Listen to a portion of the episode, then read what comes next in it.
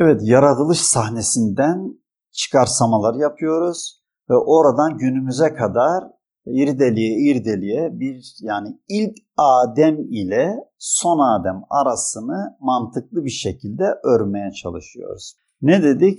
Öncelikle Adem yani insanoğlu niçin yaratıldı? Halife olmak için yaratıldı. Cenab-ı Allah bunu açıkça söylüyor. Ben bir halife yaratacağım diye. Şimdi bu ne demektir? Adem halife olmak için yaratıldığı için misyonu ne? Halife olmak. Halife olmaya doğru akacak. Yani Adem'in serüveni halife olmaya doğru akacak. Peki iblisin itirazı ne? İblis Adem'in varlığına itiraz ediyor. O da ne yapacak? Şimdi şöyle bir düşünelim. İblis bu akıntıya karşı direnebilir mi? Direnemeyeceğini kendisi çok iyi bilir. Kendisi bilir. Ne yapacaktır? Madem ki Adem halife olarak yaratıldı yeryüzünde, o hilafeti, halifeliği İblis Adem'e kendisi tevdi edecek, kendisi verecektir. Şimdi e, burası biraz dikkatli düşünülmesi, dikkatli dinlen, dinlemenizi önereceğim kısım. Adem iki bileşene sahip. Bir maddi bileşeni var, bir de Cenab-ı Allah kendi nefsinden üflediği manevi bileşeni var ki onun merkezinde ilim var. Şimdi maddi bileşeni ile Adem yeryüzünde kan döker, bozgunculuk yapar.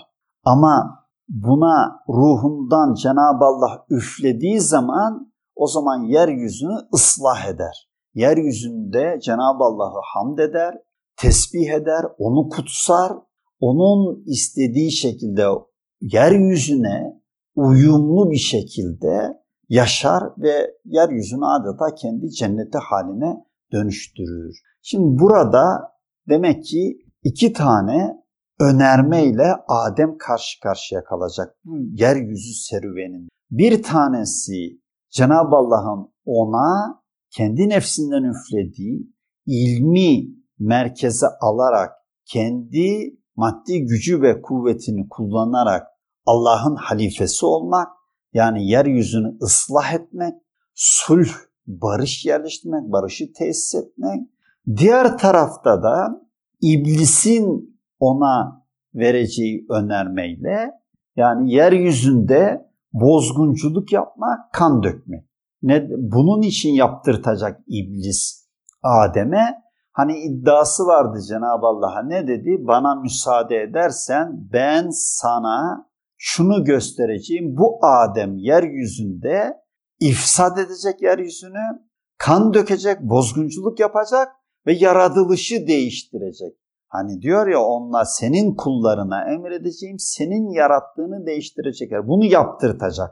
Şimdi değerli dostlarım işte Adem'in önünde iki yol var. Bu iki yolun biri kendi mücadelesiyle ulaşacağı yol, diğeri iblisin onu yönlendirmesiyle, iblisin ona açacağı algı operasyonlarıyla kanarak, kandırılarak gideceği yol kendi yönlenmesiyle gideceği yolun istikametinin sağlam olması için Cenab-ı Allah'ın ona kendi nefsinden üflediği ilmi kullanması gerekiyor.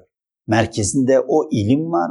O ilim ile hareket etmesi gerekiyor. O ilme sıkı sıkıya sarıldığı müddetçe sonunda Allah'ın ben yeryüzünde halife yaratacağım dediği halife olur. Ama o ilim kendisinden ayrılırsa, o ilimden uzaklaşırsa şeytan ne yapacak? Şeytan, iblis de ona vereceği önermeyle hükümdar olacaksın. Hükümdar olmak için, daha uzun yaşamak için yeryüzünde kan dökecek, yeryüzünü ifsad edecek, hakim olmaya çalışacak. Günümüzde de böyle bakıyoruz.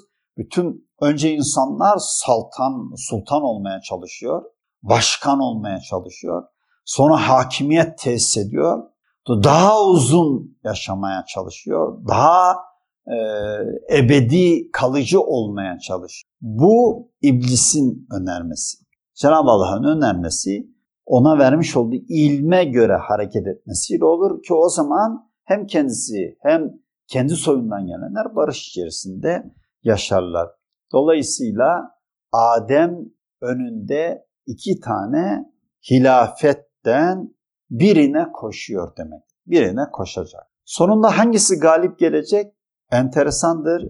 Cenab-ı Allah bir ayet-i kerimesinde iblis söylediğinde haklı çıktı çoğunu kandıracak. Ama sonunda Adem de nasıl cennetten kovuldu, sonra düşündü, taşındı, Allah'tan ilham alarak tövbe istiğfar etti. Tekrar Allah'ın yardımıyla bir peygamber olarak kendi neslini tesis ettiyse, yeryüzünde halife onun halifesi olduysa tekrar insanlar gittikleri yolun, iblisin onları yönlendirdiği yolun çıkmaz yol olduğunu, her tarafın ifsad olduğunu, kan döküldüğünü görünce oradan kendisini alıp tövbe istiğfar edip çekip doğru istikamete yönlendirecek. Yani böyle bir süreci cennetten kovulma, yaratılış sahnesine görebiliyoruz.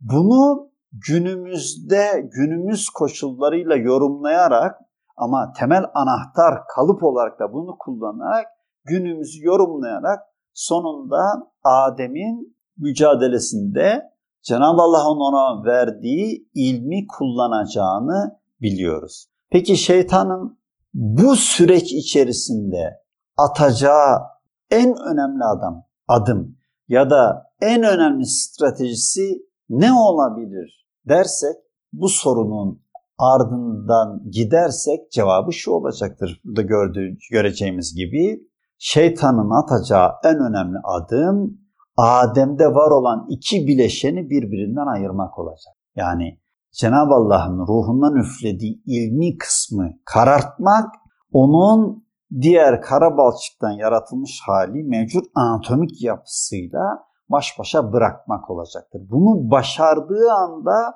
bilesiniz ki Adem'e kendi önermesi olan işte e, hakimiyet kurma, hakim olma, melik olma ve daha uzun yaşama önermeleriyle onu yeryüzünde kan dökmeye, yeryüzünü ifsad etmeye yönlendirecektir. Böyle bir sürece sokacak.